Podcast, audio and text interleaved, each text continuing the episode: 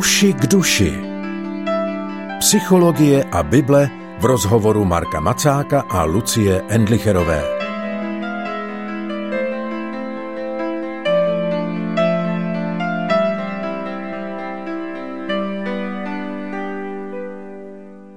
Pořad Uši k duši věnovaný práci.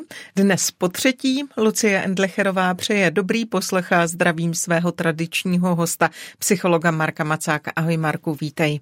Ahoj. Když chceme mluvit o práci, tak já se vždycky říkám, my to tady nejlépe ilustrujeme tím, jak tady spolu jsme, protože tohle je naše práce, ale i my oba dva moc dobře víme, že někdy to funguje a jde to jakoby samo sebou a někdy je to pořádná dřina. A právě o tom dnes budeme mluvit, o těch chvílích, kdy to úplně jde, o těch chvílích, kdy je to pořádná dřina. Ty už si tady v jednom z našich předchozích setkání zmínil takové slovo, které se v souvislosti s prací v poslední době ozývá, totiž slovo flow. Těžko se to překládá do češtiny, protože dobře flow je, když něco proudí, ale ono nejde ani tak o to proudění, jako o to, že ty věci prostě fungují, jdou jakoby sami od sebe a člověk z nich má navíc potěšení. Něco takového je flow. A mě bys... máme jiné pěkné slovo od cípátu. Je, vidíš, ty seš dobrý. Je, tak děkuju. Děkuju. Jo, ono to odsýpá, pak to sype. Mhm, to je hezký, vidíš. Když no. přemýšlím, jestli odsýpá, to není spíš jako, že jenom, jenom ta část, kdy to jde. Já mám pořád pocit, že součástí flow je i takové to uspokojení vnitřní. A to jo. v tom odsýpá to tolik neslyším. Odsýpá to uhum. je jenom jako funguje to. Prostě jde to jedno za druhým a nezdržuje mě to, ale přijde mi, že součástí flow je právě i takové to, že já z toho něco mám, že pro mě je to... Může něco odsýpat a já se vlastně těším, až to proběhne. Zatímco když jsem ve flow, tak neřeším, kdy to skončí, protože mě baví, že to plyne. Přesně tak, přesně tak. Uhum. Děkuju, tohle bylo hezké jazykové okénko. Já se na to flow, zůstaňme s dovolením u tohoto termínu, doufám, že ti, kterým nedělá angličtina úplně dobře, to vydrží, když už jsme tady tak charakterizovali, proč používáme tohleto slovo. Když už jsme u toho flow, je možné do toho flow se nějak dostat? Je to něco, co si vyrobím? Myslím, že je možné vytvořit podmínky pro flow jednak takové ty samozřejmě, když se člověk jako dostane k práci, tak aby nebyl už jako a priori předtím vyčerpán, že jo, aby měl dost uh, zdrojů pro energii, kterou jde spotřebovat, aby byl, že jo, nejezený, vyspalej a tak dále. Eh, to je asi nutnost a samozřejmost. Ale potom je to v určitým nastavení mysli. Jo. Zdá se, že pokud uh, mám postoj k práci takový, že hlavně to chci mít z krku a zaměřuji se na to, zda a kolik za to dostanu, anebo na nějaké jiné postranné věci, třeba se víc soustřím na kolegy a podobně, tak v tu chvíli je těžký se opravdu odevzdat té činnosti. A flow je o tom, že se odevzdám tomu, co dělám, že se tak jako předám do toho proudu a ono potom mě ten proud jako vezme. A jsem uprostřed, jsem tady a teď je o tom trošku pustit se minulosti a pustit se budoucnosti, pustit sem se trochu toho, co jsem řešil předtím ráno třeba a i to, co bude potom, co musím řešit, až půjdu z práce, nebo na co se i těším, až půjdu z práce, protože se prostě vrhnu, jak když skočím do vody a jsem tady a teď.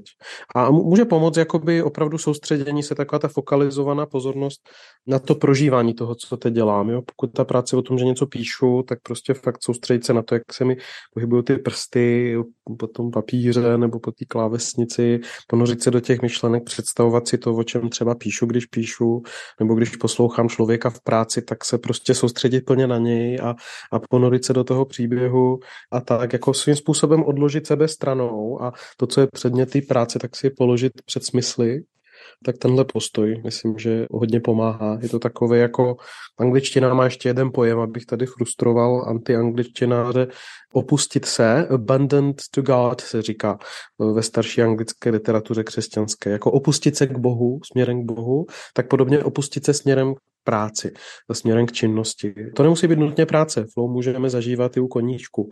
Vlastně tam ho zažíváme často snáš, protože ho nemáme zařazen jako práci. Práci máme spojeno se slovem musím, nebo měl bych. Koníček máme eh, spojeno se slovem eh, můžu nebo chci. A vlastně proto na koníček se často těšíme. přestože energeticky a složitosti je někdy náročnější než práce. Jen to máme v jiném šupličku. To je hodně zajímavé, že? Já to teď zažívám, pardon, ještě, jak občas jsem mluvil o tom, o tom jako malování, nebo tak, jo, jak jsem začal malovat před nějakou dobou, tak tohle třeba přesně mám. Zažívám někdy flow u toho, ale vlastně, když přestanu eh, na nějakou dobu, tak přestanu buď kreslit nebo malovat jako pravidelně, aspoň trošku každý den, což se mi moc nedaří vlastně udržet, tak když mám tu pauzu moc dlouhou, tak vlastně je to pro mě horší než práce, protože do práce aspoň musím. Jo, práce je aspoň něco, kam prostě se nějak jako donesu, i když se mi nechce a potom třeba zjistím, že mě to bavilo. Ale když je to ten koníček, tak je to na mě, zda budu nebo nebudu a vlastně pro mě snaží prokrastinovat to, co mě baví. Což je hrozně zvláštní jako paradox, ale jo. asi to tak bude. No.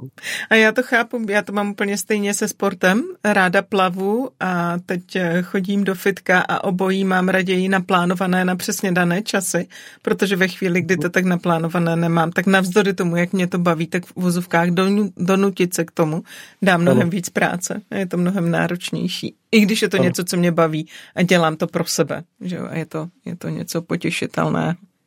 Když jsem tě poslouchala, Marku, tak mi došlo, že možná základním předpokladem k tomu, aby vzniklo nějaké flow, zvlášť v oblasti práce, je odstřižení se od sociálních sítí. A i když uhum. mi to mhm. přijde jako úplná samozřejmost, tak stejně bych to ráda zmínila, protože mi to přijde důležité, aby to zaznělo. To, to by možná, jo, protože máš ty práce, kde to opravdu musíš vypnout, aby si mohla dělat svoji práci, jo, ale že ty teď natáčíme, jo, a je těžké, aby u toho koukala do mobilu, ale myslím, že pro spoustu lidí tak to není vůbec samozřejmost, že pracuju a u toho nemám ten mobil za play nebo položený na stole a, a podobně. Vlastně sám jsem si na to musel zvykat a sám si to musím občas, občas připomínat, že se mi líp bude pracovat, když to, když to vypnu nebo když to mám v tašce nebo když prostě jsem odtřižený.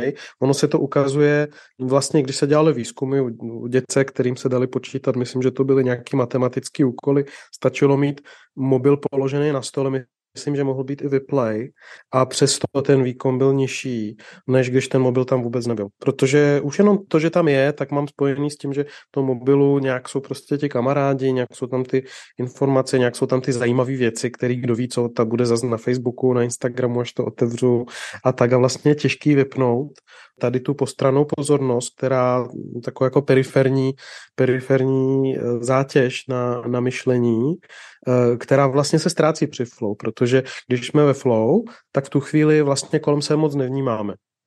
Jo, určitý flow, takový jako velmi nízkonákladový, tak zažíváme, když se díváme na film.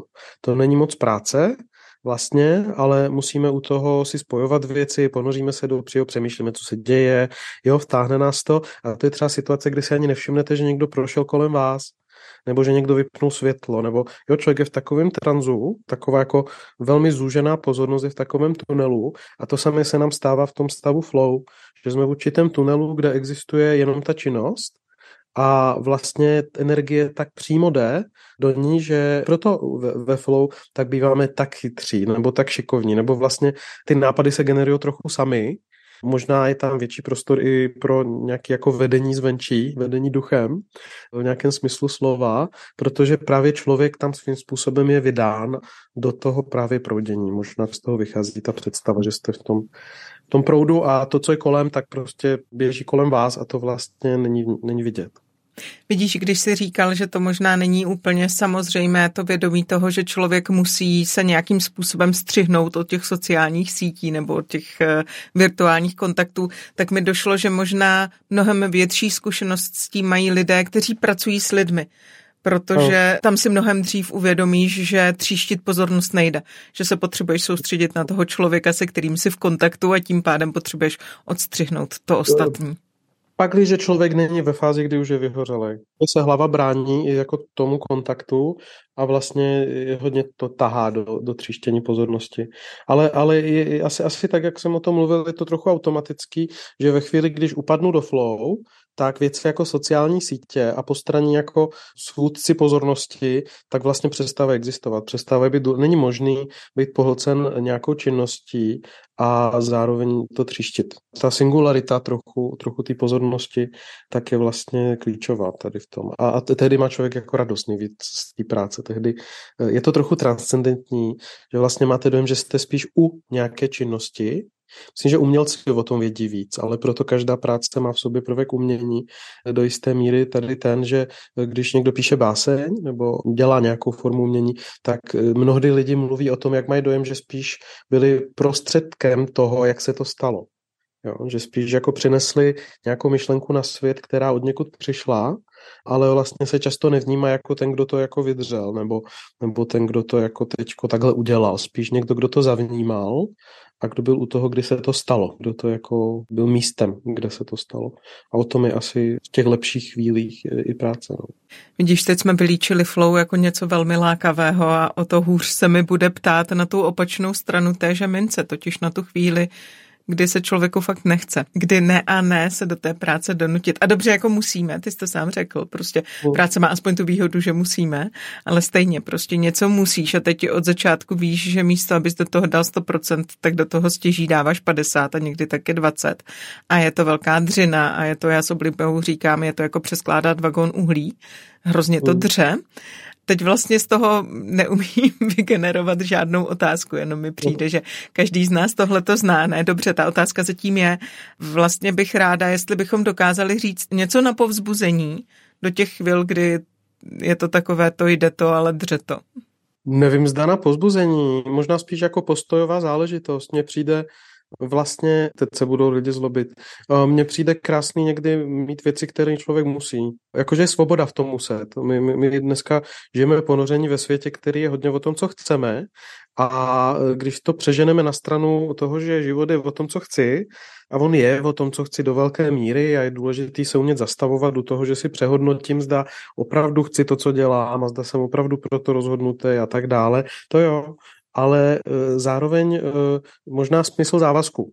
Jo? Vracet se k tomu, že tohle je přeci práce, kterou jako jsem zvolil, nebo kterou dělám, protože to dává smysl, ať už pro, to, pro tu činnost samotnou, nebo protože mi to umožní žít e, a postarat se, nevím, rodinu, nebo, ne, ne, nebo tak, ale prostě ten aspekt toho, že já jsem tomuhle přitakal. Jo, vracet se k tomu, já jsem tomuhle řekl ano, takže jdu, Jo, a půjdu i teď, když mě to nebaví. Jo, já, já nejsem třeba ranní člověk, když jsem dělal na psychiatrii takové ty běžném provozu každodenním, každé ráno bylo utrpení. Já si nepamatuju asi ani jedno ráno, kdy jsem se těšil do práce. Prostě jako první dvě hodiny v těch ranějších hodinách pro mě je to konec. Ani jsem po nějakým čase jsem nechtěl mít na sebe nárok nebo představu, že bych se měl dostat do fáze, kde jako tam půjdu s radostí. Ale věděl jsem, že půjdu domů s uspokojením velmi často ale velká část toho bylo, že musím. A na vysoké škole, dokud jsem tolik nemusel, dalo se jako docela nechodit do školy u nás a přesto to nějak zvládnout, tak jsem měl velký problém se dokopat, přestože obor mě zajímá velmi. Takže taková ta nějaká svoboda v tom, že ten řád jako je, je daný a v připomínání si toho, že já jsem tomuhle přitakal, tohle je moje rozhodnutí. Protože my snadno upadneme do pocitu, že někdo nás donutil, že to je strašný, že musím pracovat, nebo že když nám upadnou věci, pro které jsme se rozhodli do balíčku měl bys a musíš, tak najednou máme tendenci remcat. A ne, že by remcat bylo nutně špatně, o tom žádná, ale je velký takový ten jako meziprostor, kde nám jako schnie někdy naše dobré rozhodnutí, které vlastně bylo růstové a stane se pro nás utrpením jenom proto, že, že to přepadne do kategorie, do balíčku měl bys a musíš. A to je postojová věc. Myslím, že hodně si můžeme přeladit v tomhle. Mě v tom velmi pomáhalo, já už jsem tady občas o tom mluvil, velmi v tomhle pomáhá se vrátit v čase do minulosti, by třeba získat tu práci, kterou zrovna mám, tak by bylo vlastně, byl vlastně splněný sen, nebo by vlastně to byla velká úleva pro mě zrovna, kdyby mi někdo řekl v 16, v 17, že budu někdy psycholog, tak, tak to bylo, jako strašně jsem si to přál a bylo to hrozně zářivého něco, eh, v obrovském kontrastu s tím, jak to bývalo v těch sedm hodin ráno, když jsem jako šel na tu psychiatrii. Tak tam jsem vzpomínal, v těch 30 letech na toho 16-letého Marka a říkal jsem si, ty ten by ti záviděl teďko, že může jít na tu psychiatrii a tam bude s těmi pacientama a tam budeš dělat ty testy jo, a, a psat ty vyšetření a tak. A můj obraz proto byl, jako kdyby mi pán Bůh zaťukal na rameno občas a ukázal zpátky a říkal, podívej se, já jsem ti dal to, co jsi chtěl.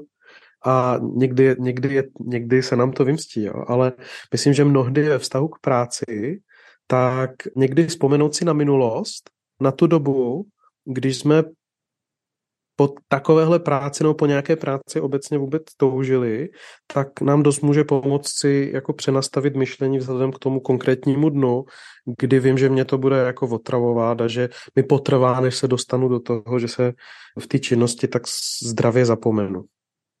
Děkuji, Marku. Připomněl si mi dvě věci. Jednak osmiletou Luci, která vždycky toužila pracovat v rádiu. A jednak Mary Poppins, která říkala, že v každé věci, kterou je potřeba udělat, je nějaká část zábavy. A hmm. možná, že s tímhle bychom dneska mohli skončit, protože tohle je dobrý prostor pro to přemýšlet o tom, eh, kdy práce nemá flow a co se s tím dá udělat. To byl dnešní pořad Uši k duši. Lucie Endlicherová a Marek Macák se loučí a těšíme se na slyšenou zase příště.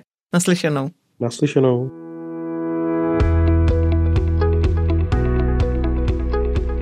Podcast Uši k duši vznikl na Rádiu 7, které žije z darů posluchačů. Pokud nás budete chtít podpořit, budeme rádi.